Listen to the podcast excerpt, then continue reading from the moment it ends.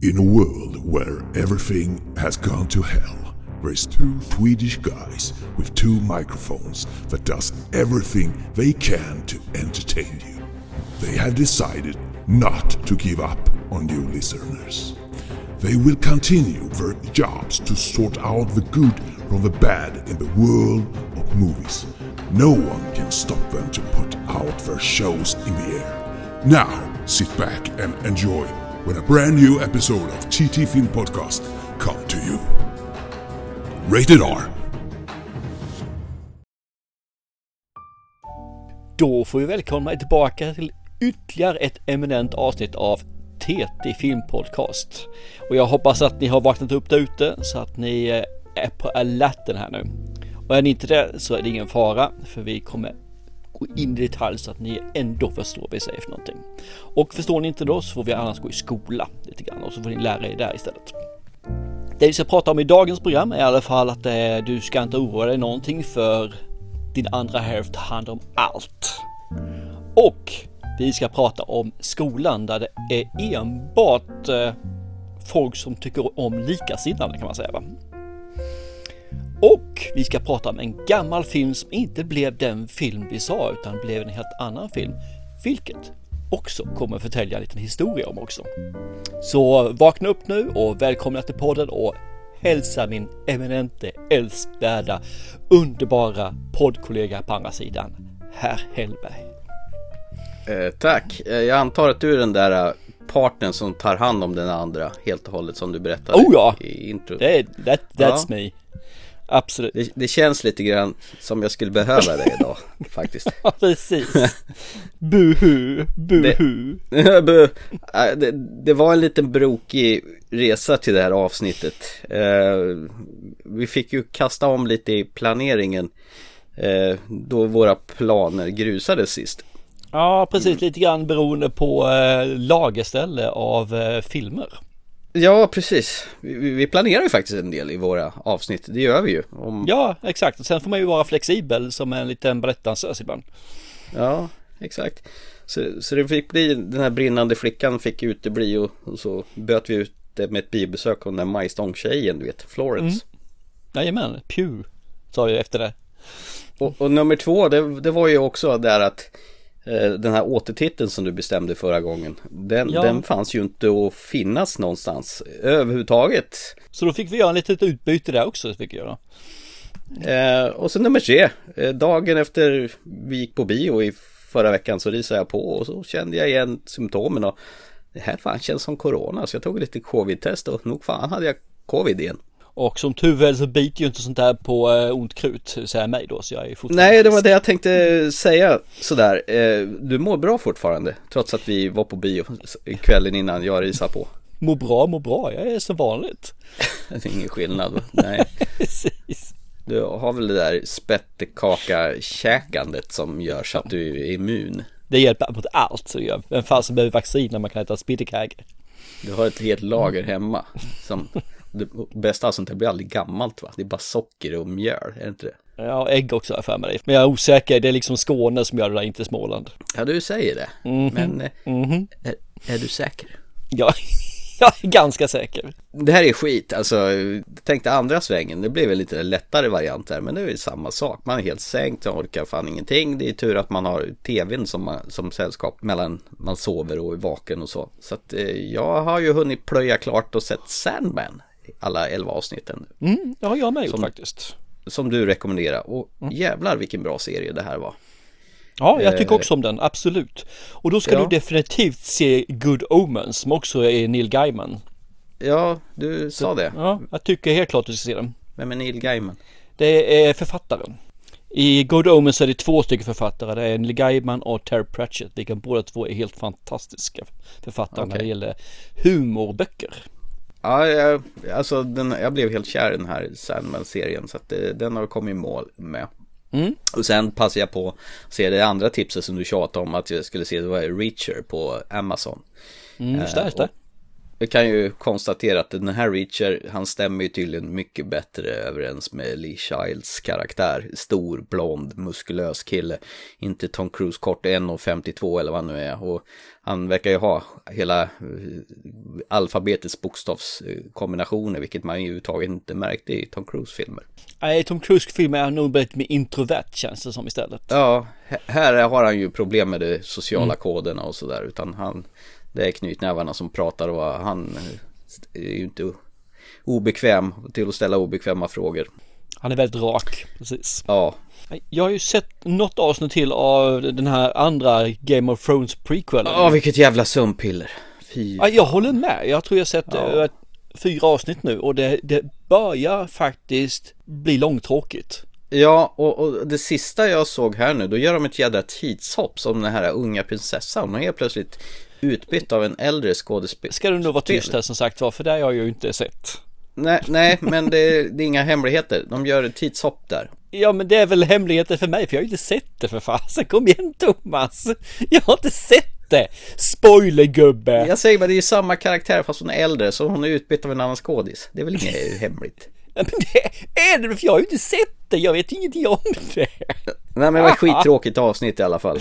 Alla dör i slutet ändå. Så, nu kan du sluta titta. Alla dör, precis alla dör. De blir gamla av hög ålder så dör de. Precis som i verkliga livet. Det som jag känner den serien är ju att den är inte dålig, men den är inte bra Nej. heller. Och då är frågan, ska man lägga ner tid och engagemang på en serie som man känner är med bara för att föregångaren då, Goat, var klockren enligt mig. Den var ju jättebra. Jag kommer nog inte, jag kommer nog lägga ner den faktiskt tror jag. Jag känner mig fan lite blås på den där, för varje gång så sitter man där i den här intro. De har ju använt du, du.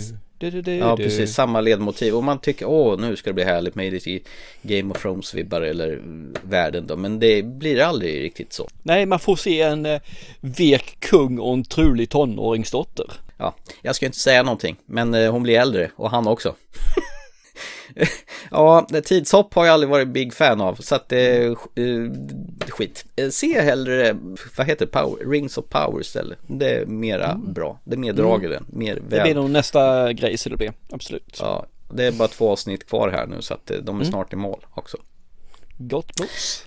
Och avslutningsvis så såg jag den här Marilyn Monroe-filmen Blond och det var ju en riktigt plågsam film att ta sig igenom.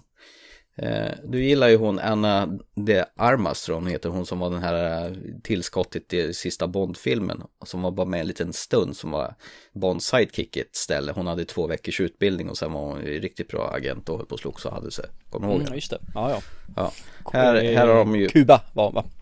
Ja, här har de ju fått henne se ut som exakt som Marilyn Monroe. Och det är, det är bara en jävla tragisk historia med en tjej som eh, Norma Jean då som har en psyksjuk mamma som inte vill ha henne. Och, och det är hennes fel att eh, mannen i morsans liv försvann och växer upp och bara blir utnyttjad hela tiden. Till och med av presidenten då, eh, Kennedy då. Som, och tragiskt. Får man säga. Ja det är tragiskt, tragiskt, tragiskt, tragiskt och hon dör. Oj, nu har jag spoilat den också. Och mm. visst ja, Marilyn Monroe är ju död. Att... Det, det roliga är ju liksom i det här fallet, för de gör nu något som är sanning där i den filmen. Jag hoppas inte det säger att det här är based on eller något sånt där utan det är Nej, det är, byggt... de menar på att det är en fiktion, fiktiv ja, historia. Det kan jag köpa för, för det finns ju väldigt mycket, väldigt lite menar jag om henne egentligen som man vet. Förutom att hon har gjort eh, de här filmerna då som hon har gjort. Men annars är det väldigt lite känt om henne och hennes privatliv. För hon är ju väldigt eh, hemlighetsfull i alla fall. Men det här målar ju bara ut hennes privatliv som misär i två timmar och 46 minuter. Jag vet inte om det var för att jag hade en bultande huvudvärk som inte ville ge sig och jag hade ont i kroppen eller men alltså jag led igenom den här filmen. Jag fick se den i typ tre omgångar för att hon är jättebra. Man ska inte ta det ifrån henne. Hon är jättebra i rollen men det här är en jävla kan man, kan man inte låta henne få vara i fred med Ellen Monroe? För jag menar, de har väl gjort det här tidigare och visar att hennes liv, privatliv var ju bara skit och det är bara en yta och personen hon spelar på duken, hon såg inte det som sig själv utan det var en, det var ett alter ego i hennes värld, så, mm. som de målar ut det här. Jag var nyfiken på den, men jag tyckte den var jobbig att se på. Ja, Nej, nej, jag har hållit mig borta från den faktiskt. Jag har inte alls varit eh, jättenyfiken på den överhuvudtaget. Mest för att jag känner att det, det är en skådespelare skådespelerska som ligger väldigt långt bort i tiden. Mm. Och det enda hon var var just att hon var ett sexobjekt. Mm. Och jag känner att det är inte någonting vi behöver bära med oss och dra fram nu igen här. Så det, det finns byk som vi behöver ta hand om idag istället för att titta tillbaka 50, 60, 70 år. Och det fanns ingen liksom värme med filmen utan det var bara äckliga gubbar som utnyttjade henne. Jag kände lite samma sak med den här Elvis-filmen. I och för sig var inte det riktigt lika tragiskt som det här men det slutade på samma sätt. Överdos, knarka på, dog i förtid. Mm. Precis.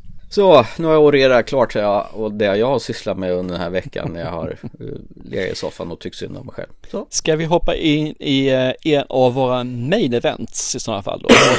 biobesök som kom lite så här oförhappandes.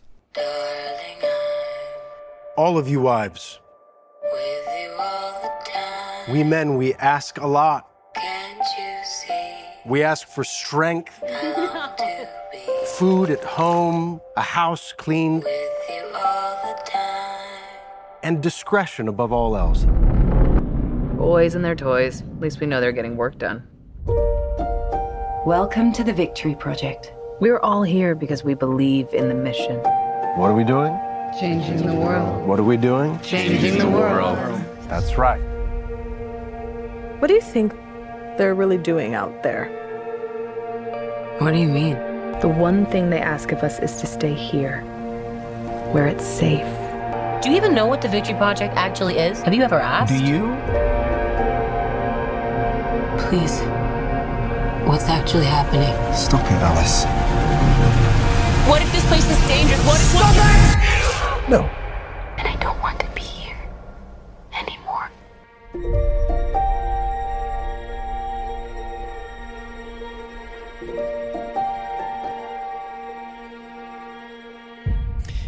Jag, fick ju den här från dig alltså. Du, ska vi inte gå iväg och se på bio och ha med det? här? Det här Don't Worry Darling var jag lite nyfiken på. Ja men absolut tänkte jag, det kan vi göra. Och så när vi cyklat dit så frågar, säger du någonting att jag vet inte vad den handlar om, men jag vet ju att eh, Florence Pugh är med och hon är ju trevlig. Det var det enda du visste om filmen när vi gick in alltså. Ja, låt mig backa lite grann. Vi var ju för ett tag sedan och såg den här Orphan First Kill. Och jag tror, tror trailern för den här filmen flimrade förbi lite grann. Titeln, den, jag håller med, den, är ju, den säger ju fan ingenting. Den är ju så väldigt långt ifrån insäljande den bara kan. Mm. Men jag tyckte, jag flimrade förbi Chris Pine och jag såg Florence Pugh och jag älskar ju henne i Midsommar. Det räcker väl? Och så stod det thriller och två timmar. Fine, vi har en film som måste ersättas, vi, vi, den här tar vi. Det var lite på den premissen det var. Ja, ja, och jag fick tömma kontot på poäng också. Ja, nej men eh, vad är det vi får här? Jag kan ta det en liten premiss faktiskt egentligen. Gör det, don't worry, kör hårt. Ja, vi får ju besöka in i, ja vad blir det, 50-tals komplex kan man säga. Där alla bor där, grannar och allting är det här underbara som är på 50-talet. Man kör sin eh, fin Cadillac eller vad den här bilen är, en sån här muskelbil. Man har en hemmafru som städar, fejar ju allting bra till mannen när han kommer hem. Mannen åker iväg till jobbet. I det här fallet vet ingen riktigt vilket jobb det är. Men det som kommer fram här är i alla fall att det är nästan lite, som jag fick känslan då, var att det är lite sektkänsla över det här. För, för vi har ju då en person där som är mannen, myten, legenden här ju. Och eh, Chris Pine, eller Frank. Mm. Det är han som är, har, äger företag, det är han som har skapat den här staden där allting finns med butiker, ja husen, allting som finns här är det han som har fixat. Så att de som jobbar här, de som bor här, är här på för att de är något extra och man är där egentligen för lite grann på nåder känns det som ibland. Men saker och ting händer, det, det mullrar, det skakar ibland och eh, så har vi då Florence Pugh, eller Alice som hon heter i den här filmen, hon börjar få lite konstigt som händer. Lite flashbacks som inte har hänt tidigare och hon börjar nynna på en låt hon aldrig hört förut.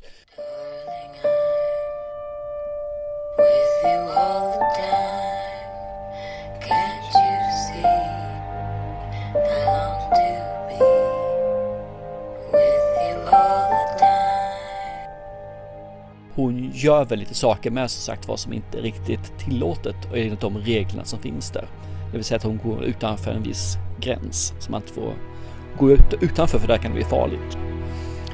Och det är väl härifrån det tar vidare egentligen när hon försöker ta reda på vad är det som händer? Vem, vem är det egentligen som styr och ställer i det här stället? Och varför? Och alla deras mm, kvinnornas, fruarnas män, de åker ju iväg gemensamt ut i Långt ut i öknen till något komplex. Lite sådär sitcom-aktigt egentligen blir känslan varenda gång när de åker iväg där.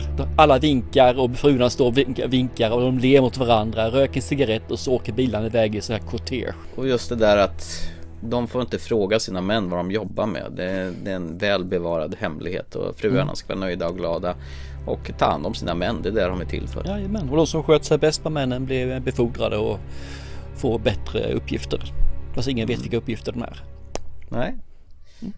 Enda de vet att de håller på med någonting med material, tror jag det var, de går ut med. Det räcker väl att veta som ja. nyfiken fru att man, man nöjer sig med det här livet som är Exakt. det. Jag menar, de har ju en fin lägenhet och de har ju möjlighet till att vara vid någon gemensam pool som finns där och palmer och grejer. Det är toppen. Ja, eller åka iväg och köra lite ballett. Ja, ballett gör de också. Det har du rätt i. Du, vad va, va kul att du berättar det, för det är liksom saker och ting faller tillbaka i min dimmiga hjärna här. Jag, jag hade nog inte kunnat förklara det här bättre än du gjorde precis. Bra ja, tack. den som har regisserat den här är ju Olivia Wilde. Och mig vetligen så har hon inte gjort någonting som jag har sett tidigare. Hon är med i filmen också och spelar mm. en av hemfruarna, Bunny. Precis, hon skulle egentligen tänkt spela huvudrolls, huvudrollen från början. Alice Jaha. då. Men nu spelar hon ju Bunny istället. Eh, anledningen till att hon inte gjorde det var ju för att hon såg då Florence Pugh i Midsummer, hur hon presterade där och tyckte nej, jag ska nog ta ett steg tillbaka och låta Florence Pugh ta den här rollen istället.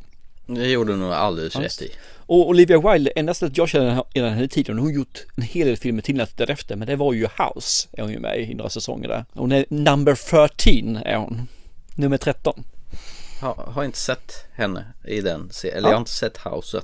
Jag, ja, jag tycker inte... om den serien säger jag, så det är något där jag kan glo på bara för att slappna av om man säger så. Man, man vet vad som händer men det är lite småroligt i några avsnitt och sen så kastar man bort den ett tag till.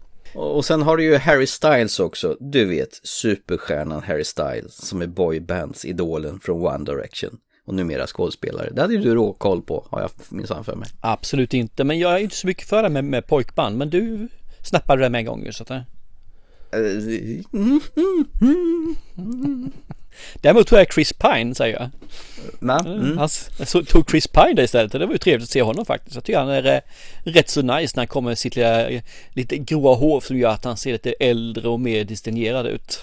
Ja, han är lite sådär pastoraktig, postkodsmiljonären Rickard Sjöbergs så här otäck frikyrklig och med sina ja. isblå ögon och och han kan se riktigt jävla elak ut. Ja, men han har en viss eh, glimt i ögat som gör att han eh, lite fanatisk blick kan man säga. Den är ganska het, eh, väldigt eh, explosiv blicken, så gör att han kan se både elak och eh, engagerad och galen ut. Men han har något konstigt sätt av ögon där. Det spelar mm. ingen roll om det är Star Trek han spelar. Han har den här is, isblå ögonen. Mm, det stämmer. Är inte han som vaknar upp i den här Passengers också med, tillsammans med eller, Fel Chris. Nej, Chris, eh, den andra Chris. Jo, det är han i Jurassic World va? Chris, Precis. Pratt heter han. Ja, exakt, så heter han, tack. Fan, fan jobbigt det skulle bli om de två gjorde film tillsammans så skulle jag blanda ihop dem hela tiden. Eh, Chris nummer ett och Chris nummer två får vi kalla dem då. Ja, ja, Chris one och Chris two, Chris cross får det bli då. Chris cross, precis eh, det man kan säga i den här filmen mer är ju egentligen att det är ingenting eller ingenting. Eh, en hel del här är ju inte vad man tror det ska vara. Utan det finns, man märker ju att det finns någonting här som är fel kan man säga. Det är off. Och, och det blir ju lite grann att okej, okay, man loggas in och man les på lite grann villovägar och och ju mer filmen går så börjar det bubbla upp teori i skallen på en. Mm. Och det är lite småkul faktiskt den här filmen tycker jag för man man, man eh, blir ganska kreativ i sitt tänkande. Jag är ju en sån här i alla fall när man ser såna här filmer, att jag vill lista ut saker och ting. Det blir som en deckare för mig det här.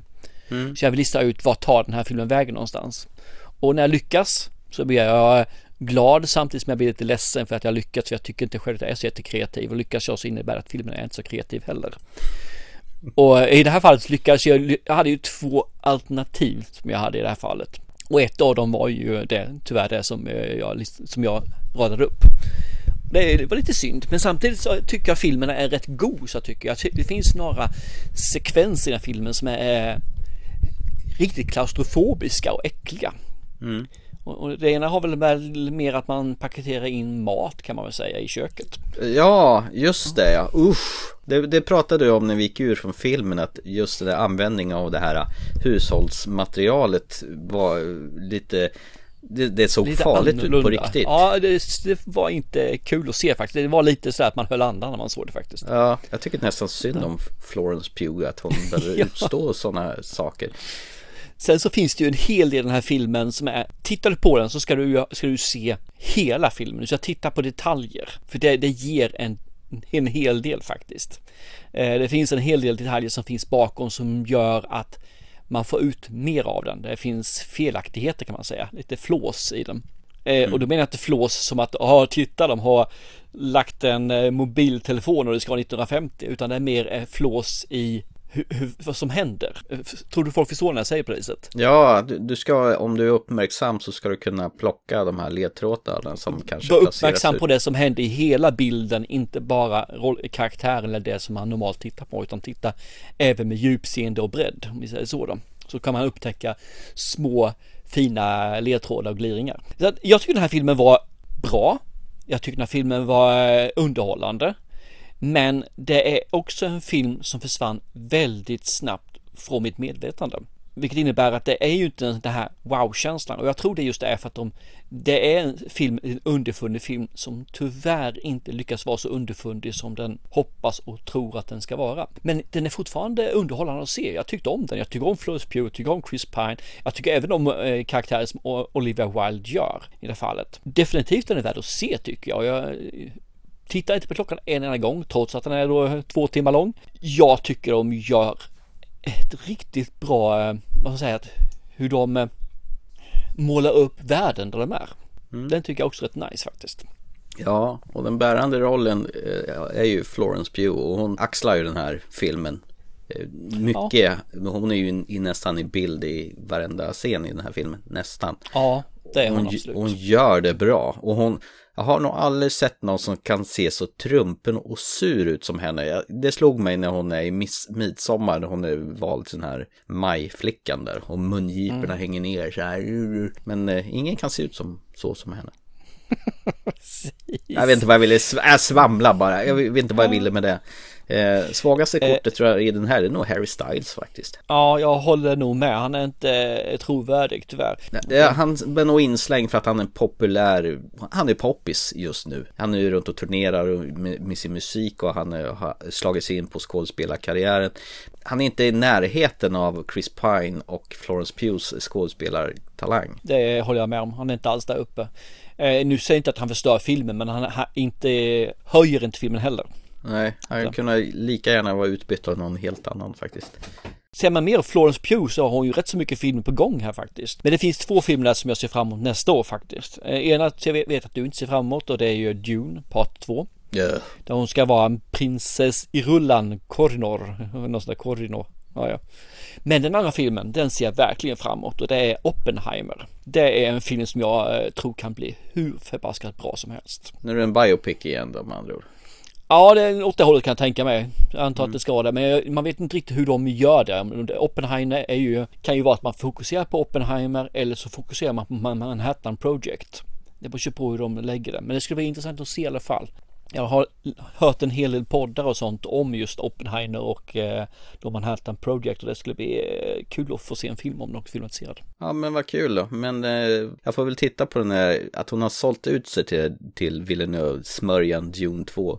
Jag får väl se det på grund av att hon är med då, i så fall. ja, vad trevligt, vad gott. Eh, alla, ni hörde det här först, Thomas kommer att se Dune Part 2. Mm, men jag kommer inte se Avatar Part 2, det, det kan jag liksom garantera. det kan du inte alls göra, men shoot. Du kan tro att du kan garantera det.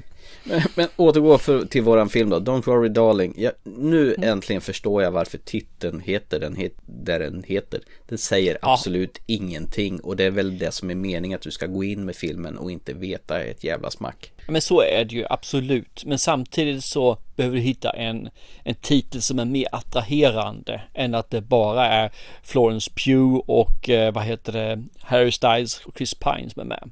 Du måste ha någonting mer och framförallt när du tittar på hur bilden ser ut. Där det är två stycken älskande, ett älskande par som ligger och gosar i sängen. Liksom, den säger inte heller någonting. Jag tror, hade jag sett den här bilden plus det här så hade jag trott att det här var en eh, romantisk drama. Det skulle jag också ha trott. Men det var ju enbart på att vi snubblade över den här trailern då, förra gången. Och att hon var med. Och, då, tra- och så stod det thriller och ja, nu, nu, den här tar vi. Ja men det var en helt okej bibesök, det tycker jag absolut. Har du något mer att säga om den eller ska vi eh, Nej, jag tror vidare? du var så bra. Du tömde ut allting där, där jag inte orkade säga nu. Jag känner mig lite matt så att bra. Nej, det är bra. Om vi säger så här då. Det är ju inte vad det ser ut att vara i den här filmen och eh, ja, man, man kan dra parallellerna till en massa andra olika filmer men jag tänker inte gå in på det här överhuvudtaget utan det får tittaren själv se. En, jag gillar snygg, den var es- estetiskt snygg, jag gillade layouten och att de ha- hade förlagt filmen till 50-talet.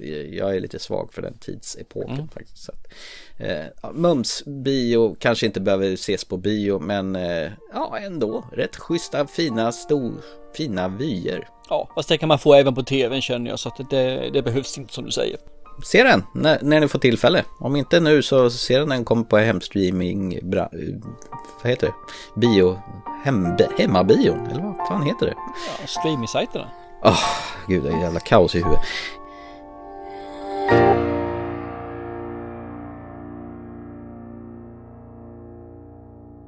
Ska vi gå vidare kanske? Ja, Mm. nu ska vi gå i skolan igen här. Och den här ska du få förklara vad den, vad den handlar om. Vi fick kontakt med en regissör som heter Ylva Forner.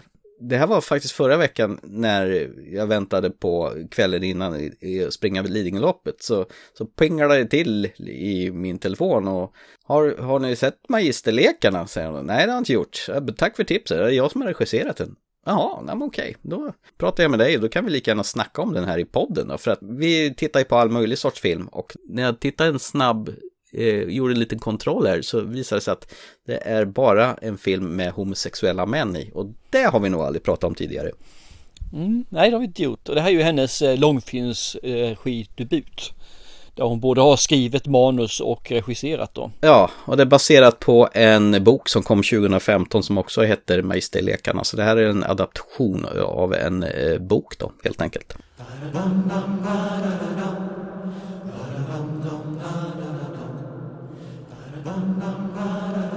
Du och jag växte upp. Jag tyckte att vi var äckliga. Att det var något fel på oss. Skiträdda för att någon skulle fatta vad vi verkligen längtade efter.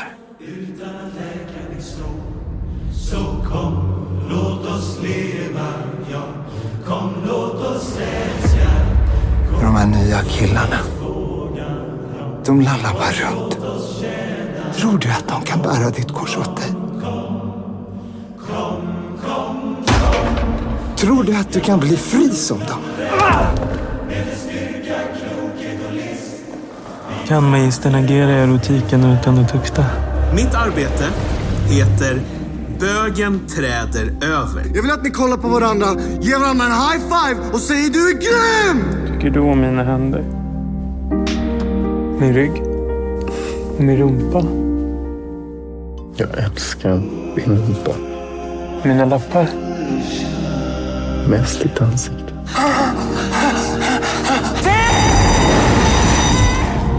Vi trodde vi byggde en fristad. Men vi skapade ett helvete.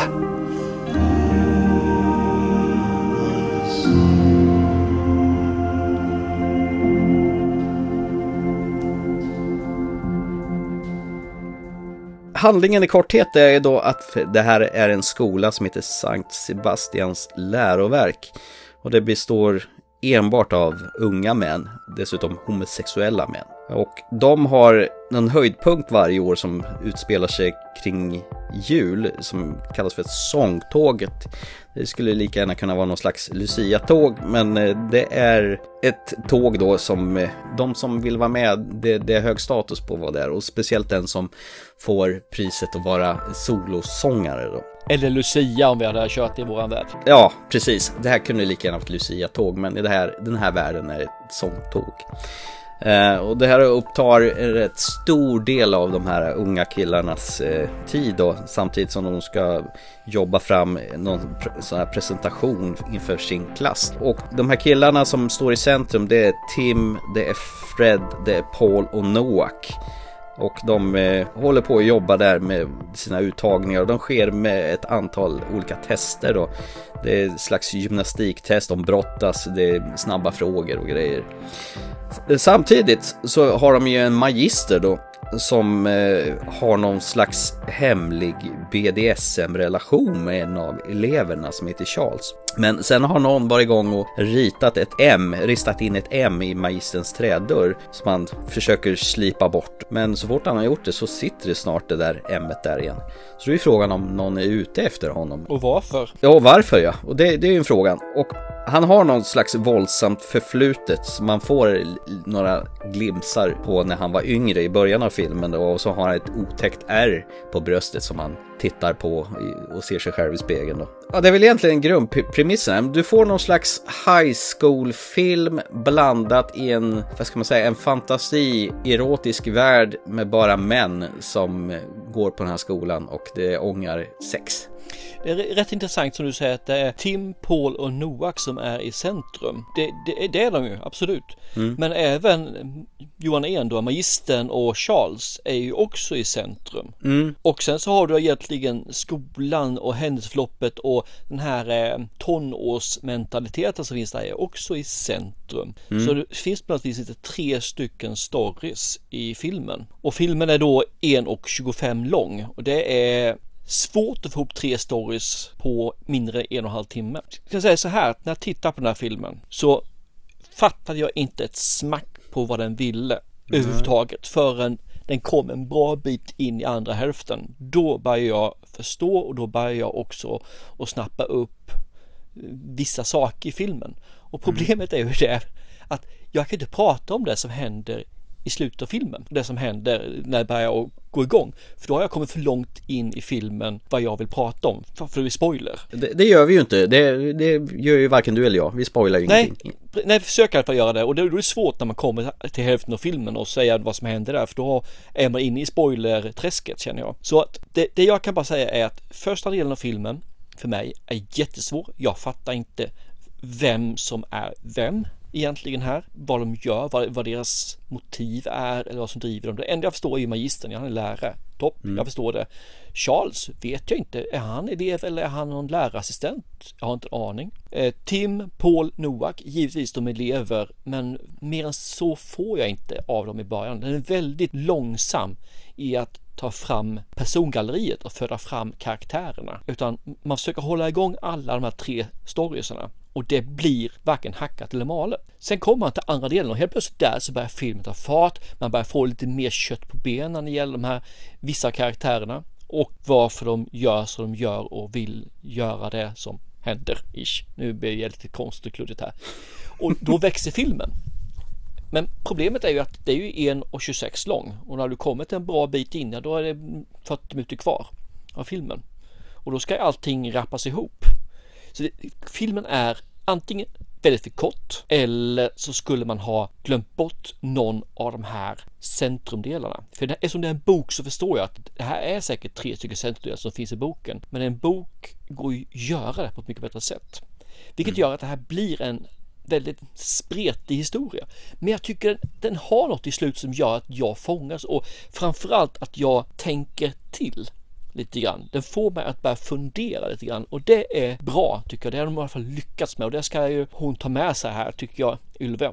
hon lyckas få mig i alla fall att fundera och jag ser även lite paralleller i, eh, inte bara mot homosexualiteten som är mot det här fallet, det finns även andra paralleller i världen som jag tar till mig från den här filmen och börjar införliva i tankesättet. Men som film som helhet så är den jättesvår för mig att tycka om för den är för grenig, för man säger så här, jag ska titta på en buske och se den som hur den ska se ut och man gör det mitt i sommaren och då ser inte jag stammar och grenar för alla löven ligger för. Och det här är samma känsla jag får den här filmen. Jag ser inte egentligen filmen för det är så mycket som klödar till det utanpå. Så jag ser bara fasaden, jag ser inte innanmätet. Mm. Förstår du hur jag tänker och hur jag, hur jag känner? Jo, jag förstår hur du tänker. Samtidigt, du har hans bakgrundshistoria, den här eh, magistern med mm. Eh, hans förflutna. Och det känns lite så här, är det någon som ska hämnas på nu får nästan så här det här är någonting som bygger vidare och det blir någon slags crime-inslag. Och sen har du ju han den här uh, Tim som är, han är väl en ärketyp på en sån här uh, drama queen homosexuell mm. kille. Väldigt med... sminkad och de har eh, ankläppar och dylikt. Ja, fillers och sen har han sån här mm. läppglans på. Men han är för jävla skön den här killen. Jag vet inte om han ska vara comic relief i den här filmen men samtidigt så har han ju, han är sån där som smider lite planer och grejer och för att nå dit han vill så är han beredd på att kliva över lik nästan. Jag gillar han som karaktär den och likadant den här killen Chad som presenterar sitt föredrag på ett väldigt livligt sätt som går ut på att samhörighet är en illusion, att sexualiteten gör dig ensam och de andra mm.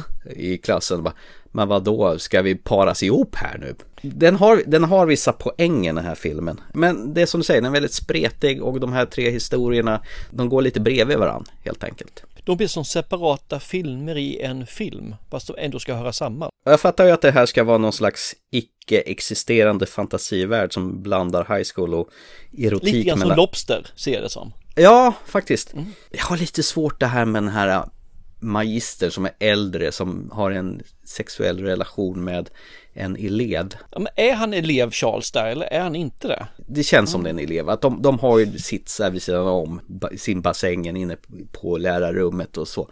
Det känns som han är elev där. Oavsett om det hade varit en kvinnlig lärare mot en eh, ung kille. Det här med det att sätta i hierarki och utöva makt. Men det är ju en BDSM-relation de har. Men jag vet inte om det är mm. mitt präktiga eh, jag som inte kan se det. Men det, det handlar ju naturligtvis om samtycke. Men jag tycker det blir fel när en vuxen människa utnyttjar en ung person på det här viset. Man utnyttjar ju faktiskt inte honom. Det är ju, det är ju ett ömsesidigt förhållande. Men jag förstår vad du menar, men det är nog för att du är lite för mycket Svensson i det här fallet.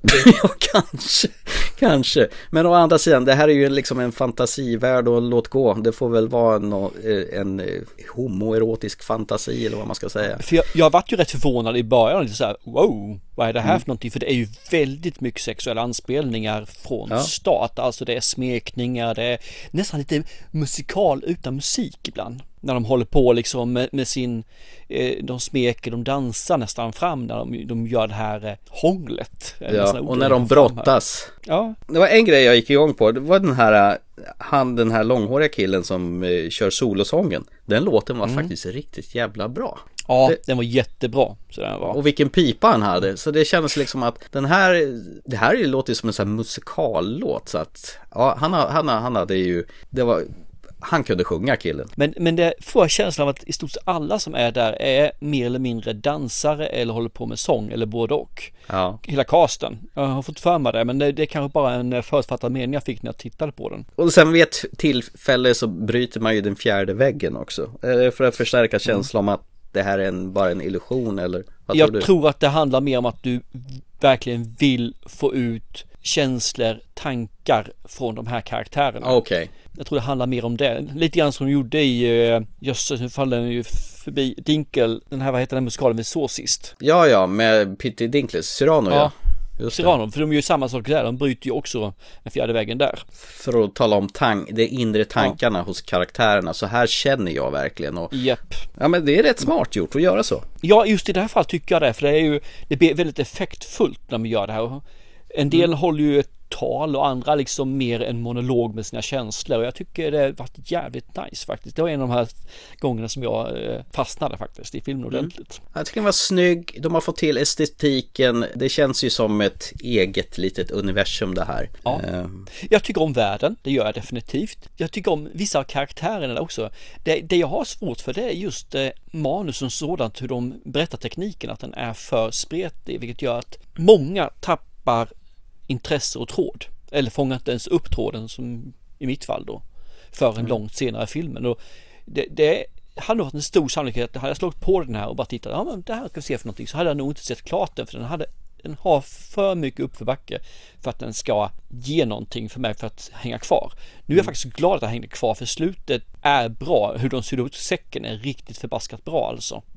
Så eh, I liked it mycket. Ja, men man kan väl säga så här att som första långfilmsförsöket så tycker jag nog att Ylva Forner löser det här ganska bra ändå. Det tycker jag, absolut. Hoppas att eh, hon får fler projekt att sätta tänderna i för att jag tror nog en, att hon är en regissör att hålla ögonen på. Ja, för visst känns det som att produktionen var, de hade ganska bra med pengar, produktionen. Jag menar det ju liksom snygg design, säkert mycket med kläder och grejer som, som är fixat åt dem och så. Mm. Och att interiörer och alltihopa, det är, det är nog genomtänkt så. Ja, det tycker jag definitivt. Eh, och som sagt, jag gillar musiken som var i filmen. Nej, men det, det är ingenting som jag skulle ha fått för mig att titta på om vi inte hade snubblat över det här på så vis. Nej, så där tackar vi Ylva för, för det är jättekul att se saker som man normalt sett inte ser. Så super, bara många tack. Och det finns lättillgänglig för de som är intresserade. Den finns ju på SVT Play att titta på. Jag tror den ligger där något år framåt. Så att, Till 24 någonstans ligger den där. så att eh, man, den hade premiär i april tror jag. Eh, Hade någon biosväng där. Jag tror den hade premiär om det var Göteborgs filmfestival någonting. Eh, och sen har den då, eh, i och med att SVT är en av eh, finansiörerna till den här filmen, eh, så ligger den numera på SVT Play. Så. Så Magisterlekarna finns lätt att titta på nu. För er som funderar och ser på den och tycker det så var medveten för det kommer en del naket och det finns en hel del eh, erotiska detaljer i den. Så på det viset, mycket med, med pojkar. Men det är mer att veta om det. Jag tror inte det är någon som är rädd för det på det viset. Men eh, Nej. bra att veta. Nej men eh, absolut. Eh, tack Ylva Forner för att du såg till att vi fick upp ögonen för din film Magisterlekarna. Kom, kom, kom, kom, kom Lik björnen, ugglan och räven Med dess styrka, klokhet och list Vid Sankt Sebastians läroverk förenas vi till sist Ja, vid Sankt Sebastians läroverk förenas vi till sist Då hoppar vi in i det sista. Men här så ska jag berätta en, en saga, tänkte jag. En saga? Mm. Oj, oj, oj. Jag sätter mig till rätta och tar ett glas vatten och lyssnar på dig då. Det tycker jag definitivt du ska göra. För alla sagor börjar så här. Det var en gång en liten pojke som i sin ungdom såg en film som han tyckte var väldigt, väldigt fascinerande och han inte riktigt förstod. Men han tyckte den var bra och tiden gick och grabben funderade lite grann på den här filmen från och till och undrade lite grann vad var det han hade förstått och inte förstått? Fanns något undangömt i den här som hans vuxna, mer manliga sida nu skulle förstå? Nu var det så här att den här för detta pojken som numera är en man, i alla fall man frågar honom själv, fick chansen att se den här filmen igen. Då säger han till sin kompis att säger, jag vill se Insomnia. För det var filmen som han ville se. Trodde han. För problemet med den här före detta pojken som nu är man är att han är vansinnigt dålig på titlar och filmer. Så när han letade rätt på Insomnia och såg att det här är ju inte alls den filmen som jag trodde att jag ville se. Så blev han jätte, jätteledsen. För han var rädd för den andra pojken som hade sagt att han ville se den här filmen tillsammans. Så han, han säger jag får väl se den här filmen och så får jag låtsas. Men då kom den andra pojken till honom och sa Du, den där hela filmen Insomnia går ju inte att se någonstans. Kan vi hitta på någon annan film att se istället? Och han drog en djup suck som inte syns på Messenger, vilket är tur. och sa Skulle vi inte gå och se Uppvaknande istället? Det är ju ändå samma skådespelare ungefär. Ja, det är bra, säger den andra bask till honom och tur för dig. Så, våran film vi ska se idag är inte Insomnia utan det är Uppvaknaden. The End. Mm. Visst var det vackert? Ja, får jag ställa dig en fråga bara så här Mm. helt apropå? För jag för mig vi pratade om Christopher Nolan-filmer för, bra, för, för ett, en tid sedan och vi kom in och pratade om den här Insomnia som Ja. Christopher Nolan har gjort. Med Och den Robin har inte jag sett. Nej, precis. Och jag hade- hade det i bakhuvudet. Har han sett den här filmen ett tag? Jag har för mig att han sa att han aldrig har sett den. Jag sa Insomnia, absolut, för det handlar om att folk inte är vakna. Nej. Så måste den heta ju. Så jag hade fel, så när du sa att du inte hittade den så tror jag bara Yes! Då kan jag se den filmen jag vill se egentligen. Vilket är då den här Awakenings med... Insomnia handlar ju om, om polisen eh, som har problem att somna. Han har ju svårigheter Ja. att komma till ro. Precis. Och det här är precis Ja, tvärtom ju. Här- Här vill Robbie Williams få, få fart på folk som inte kan vakna De ska till. vakna upp istället, precis. Alltså jag hade ju tjej, Robin Williams med i båda filmerna och du hade ju Al Pacino i den förra filmen och det här Robert De Niro. Och Robert De Niro och Al Pacino har ju jobbat tillsammans med varandra i Heat. Så det är egentligen i princip, ja det är samma skådisar egentligen. Samma film, fast tvärtom. Nej, så det var lite pinsamt där, för jag satt verkligen och tänkte fan, nu har jag sagt fel titel på den film jag vill se. Så att, eh, ja, ja, bit i det sura äpplet och sen får du säga i podden att, eh, ja, för mig blir inte det här en återblick utan det här blir ju liksom en utmaning istället. Då.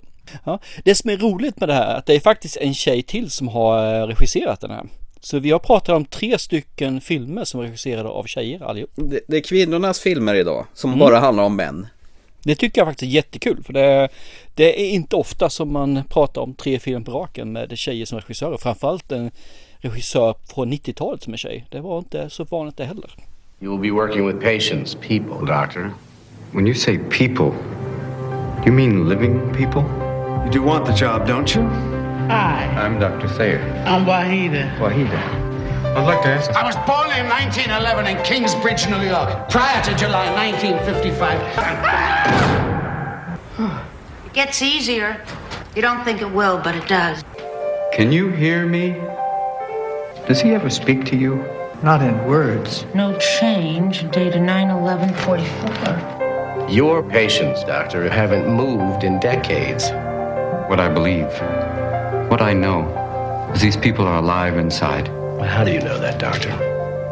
I know it. At 200 milligrams, he showed no response. Maybe he needs more. Maybe he needs less. Dr. Sayer, it's a miracle. Where are my glasses? They're on your face. I don't think that I could deal with losing 30 years of my life, could you? Have you thought what you'd like to do today? Everything. Leonard, where are you going? I would do all the things that you people take for granted. I'd go for a walk. I'd look at things. I'd talk to people.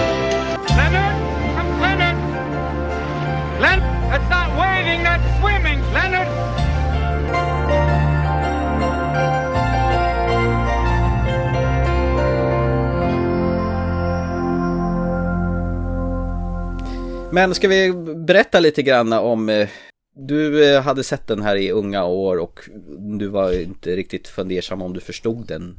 Nej, precis. Eh, vi kan ju dra lite plott först, först på den lite enklare bara. Vi har, vi har ju då Robbie Williams som då är en doktor som verkligen är i behov av ett jobb. Problemet är ju det att allt han sysslar med tidigare är just forskning. Han har liksom inte träffat en enda patient någon gång. Så när han kommer på intervju där så menar han på att ni är ute efter något helt annat här liksom efter många om män och de andra kämpar. Så kämpar vi måste ju ha hit någon alltså. Vi är underbemannade men han är ju inte rätt. Och sen andra säger då, har du någon gång haft med patient att göra? Nej, men under din utbildning då? Satt du inte en spruta eller någon i någon period då? Jo, det gjorde man klart. Perfekt, du är anställd.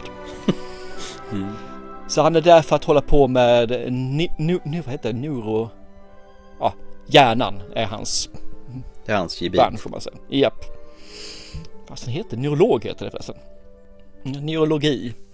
Eh, så han tar jobb där och eftersom han då är den forskaren han är så vill han ju, så upptäcker han att det finns ett gäng människor som har en diagnos som är väldigt diffus och han får liksom inte ihop vad är det här för någonting.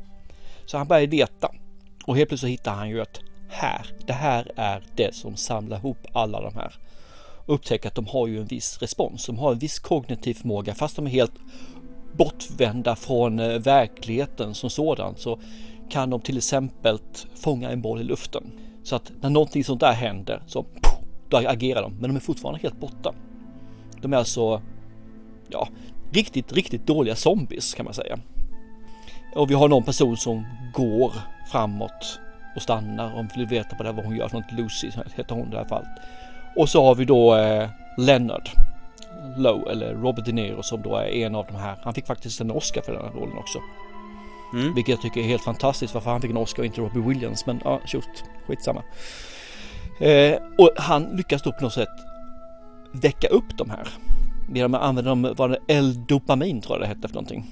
Ja, som egentligen används mot Parkinsons fast eh, ja, det var någon, någon slags ny någon eh, medicin som inte var så väl beprövad då. L-dopa heter de precis. Mm. Eh, det som är lite tråk, tråkigt ska jag säga, men kan vara lite så här, liten kuriosa är att det är exakt den här medicinen som Robert Williams fick ta sen när han fick eh, sin Parkinsons liknande symptom. Mm. Innan han dog då 2014.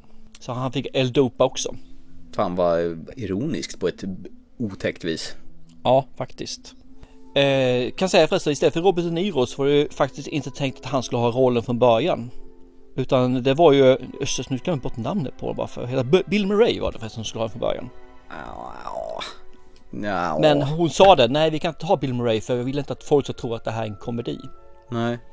Och det hade nog blivit med både Robin Williams och Bill Murray, då hade det blivit, ja nu ska vi gå och se något roligt. Och det här är ju en film som är allt annat än rolig. Ja, frågan är, gjordes den här före eller efter Döda Poeters Sällskap tror Före tror jag. Gjorde ja. inte Döda Poeters Sällskap 94 eller sådana saker? Jo, det, det måste han ha gjort. Men de, egentligen så är ju hans karaktär snarlik om du sätter honom som lärare eller som neurolog. Då han är ju ändå samma sorts eh, hängiven, driven och intresserad för att nå framgång och nå folk.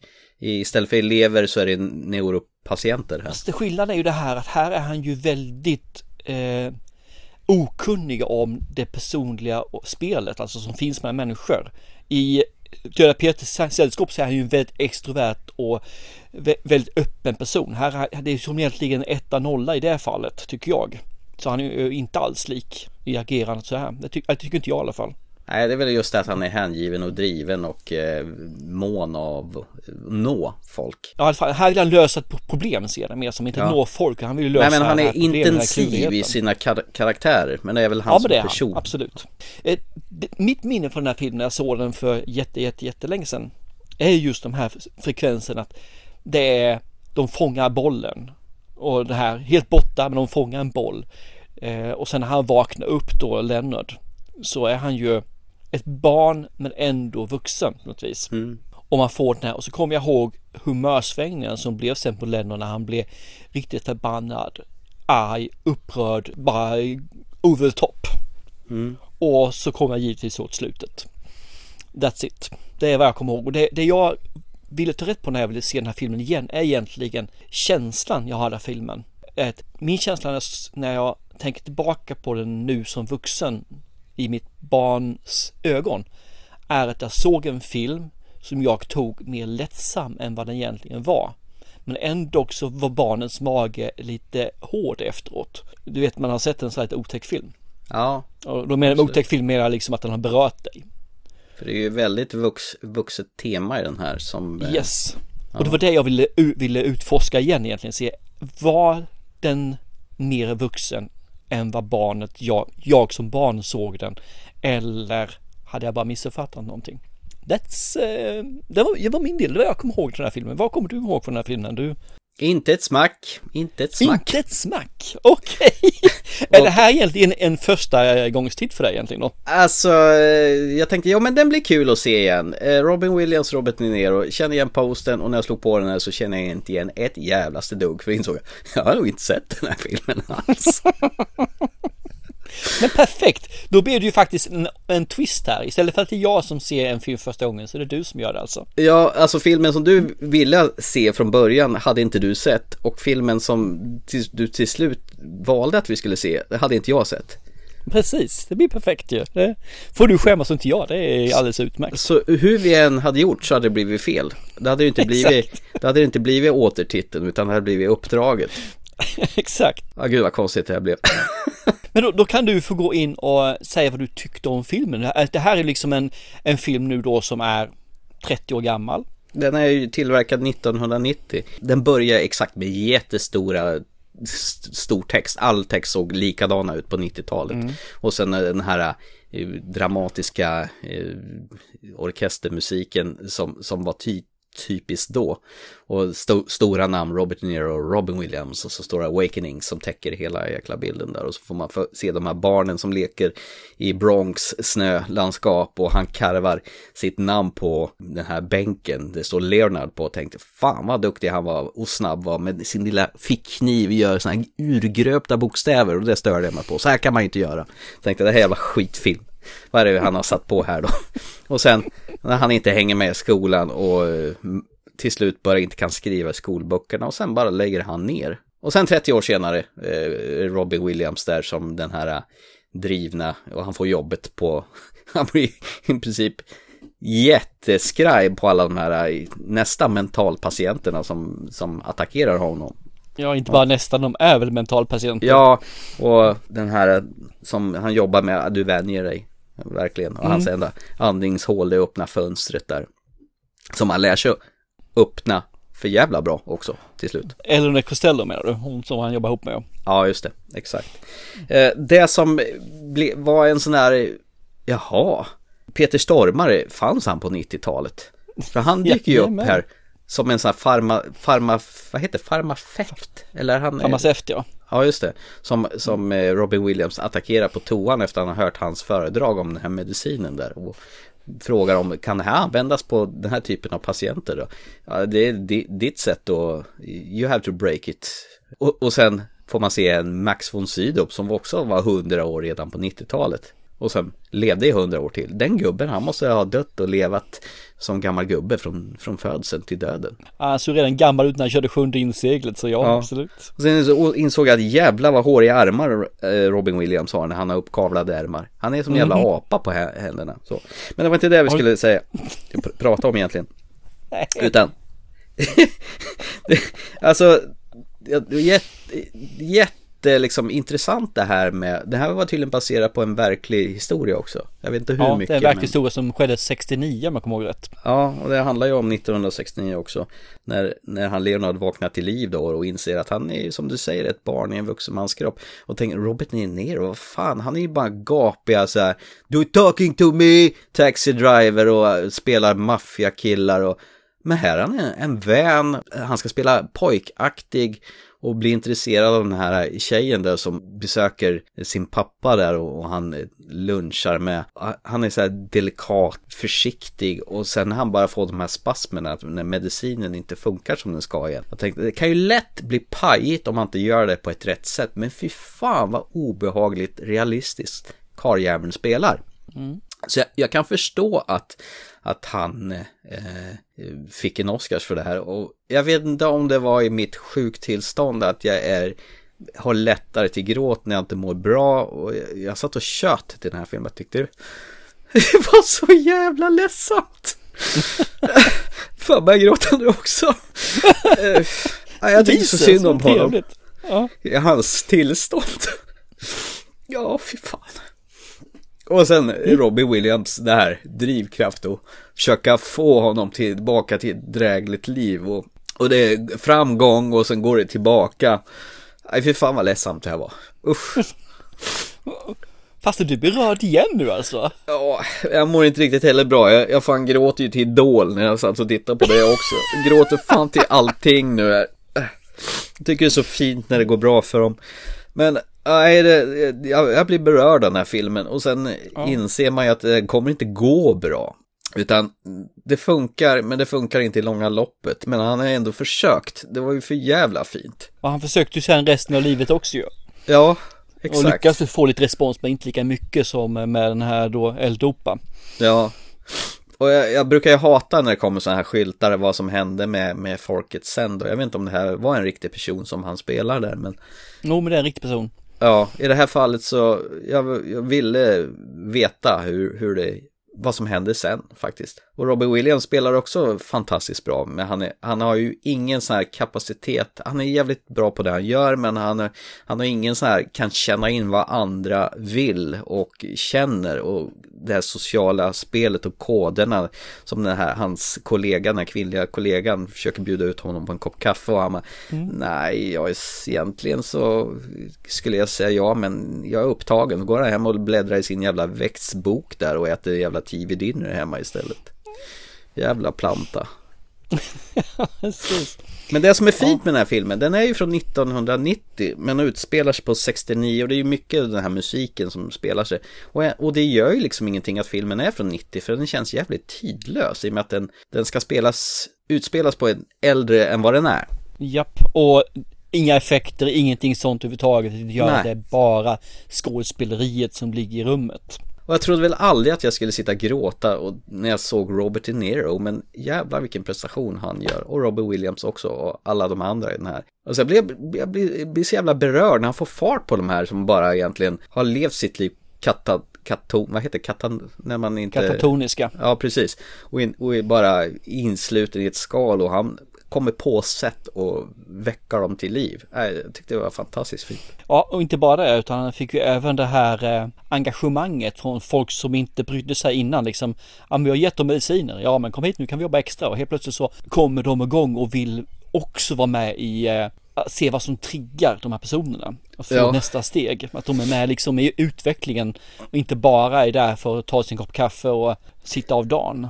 Exakt. Jag, jag kan vilja erkänna att jag grät ingenting när jag såg den här filmen så sett. Eh, däremot Nej. tycker jag den är fruktansvärt bra fortfarande. Med reservation att jag inte mår riktigt hundra nu eh, och känslorna är på utsidan och så. Men eh, den berörde mig, det gjorde den. Det jag kan säga är att den är lite mer djup och tragisk än vad min, den lilla Thomas ja. kom ihåg av den. Men lilla Thomas hade i alla fall den här känslan av närvaron att förstå att han inte riktigt hade förstått den rätt och det hade han rätt i. Den här är riktigt grym den här filmen alltså i, mm. i sätt att ta fram och eftersom det då ändå har hänt mm. så gör den ju också faktiskt väldigt mycket mörkare och mer tragisk än vad man skulle gjort om det bara var påhittat. Lite grann som man såg den här scenen i JFK när man verkligen vet om att det där är arkivbilderna beskjuten. Mm. Det gör det mer äkta och gör det mer eh, skrämmande. Och jag tyckte, jag tycker Robin Niro gör en jättebra prestation. Jag tror jag tycker när jag ser det lite mer kritiskt på honom att han är lite överspelande i sina spasmer än vad man skulle behöva göra. Men absolut, inget fel över hans. Men jag tycker fortfarande Robin Williams gör en superprestation. Nu är jag ju bias här. Jag tycker ju att Robin Williams slår ju Robert De Niro på fingrarna alla dagar i veckan. Man ska inte glömma bort att han är jävligt bra som en eh, dramatisk skådis och inte bara var en sån här lustig curry som gjorde komiska Definitivt, jag tycker han gör bättre dramatiska än lustig curry och då är han riktigt jävla rolig fortfarande mm. kan man säga. Eh, nej men det här är en film som gick eh, hem och jag tycker den är minst lika bra som när jag såg den första gången för min del. Alltså det här är den håller. Det är en 30 år gammal film, men den håller alltså utan tvekan.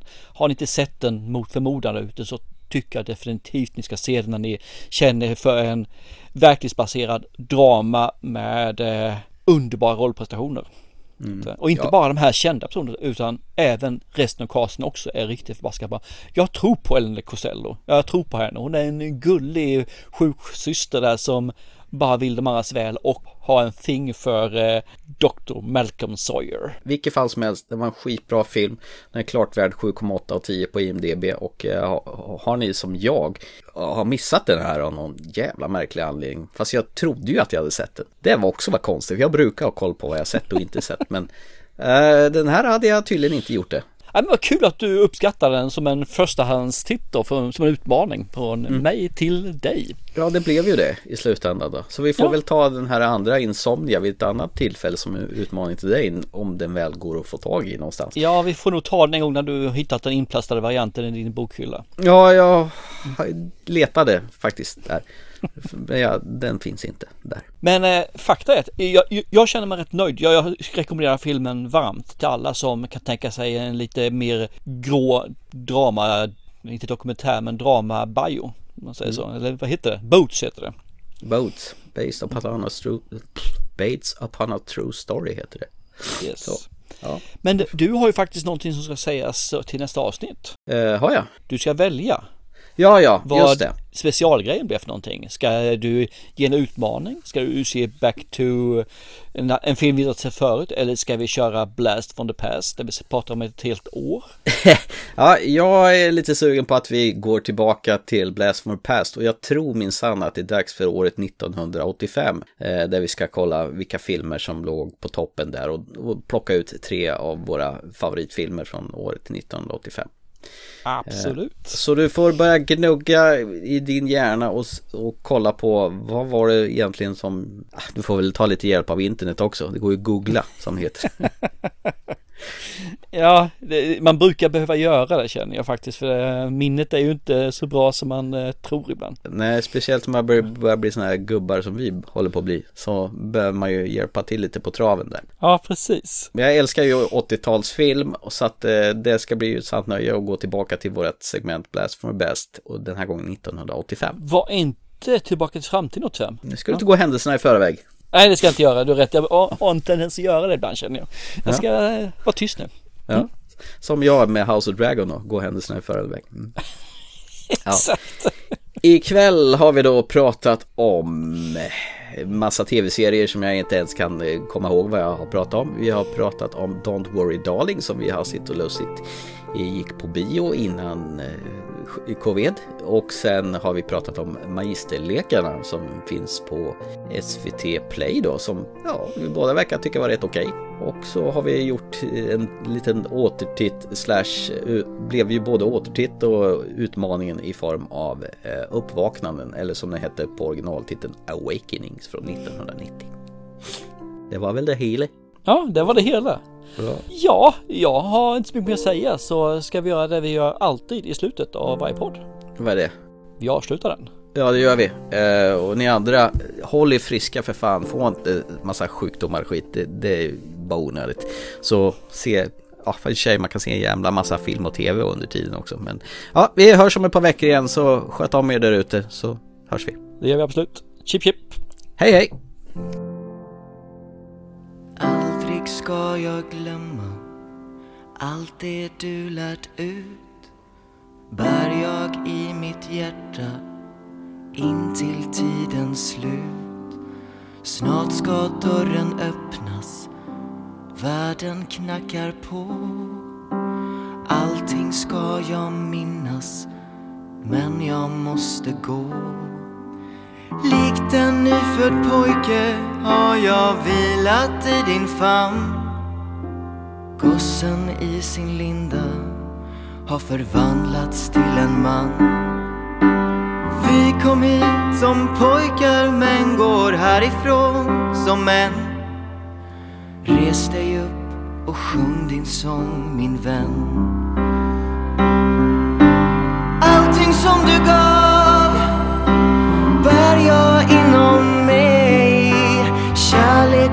föder frihet fick jag lära mig av dig. Allting som du är bär jag inom mig. Du finns i mitt hjärta, jag ska aldrig glömma dig. Aldrig någonsin glömma dig. Aldrig ska jag glömma allt det du lärt ut bär jag i mitt hjärta in till tiden.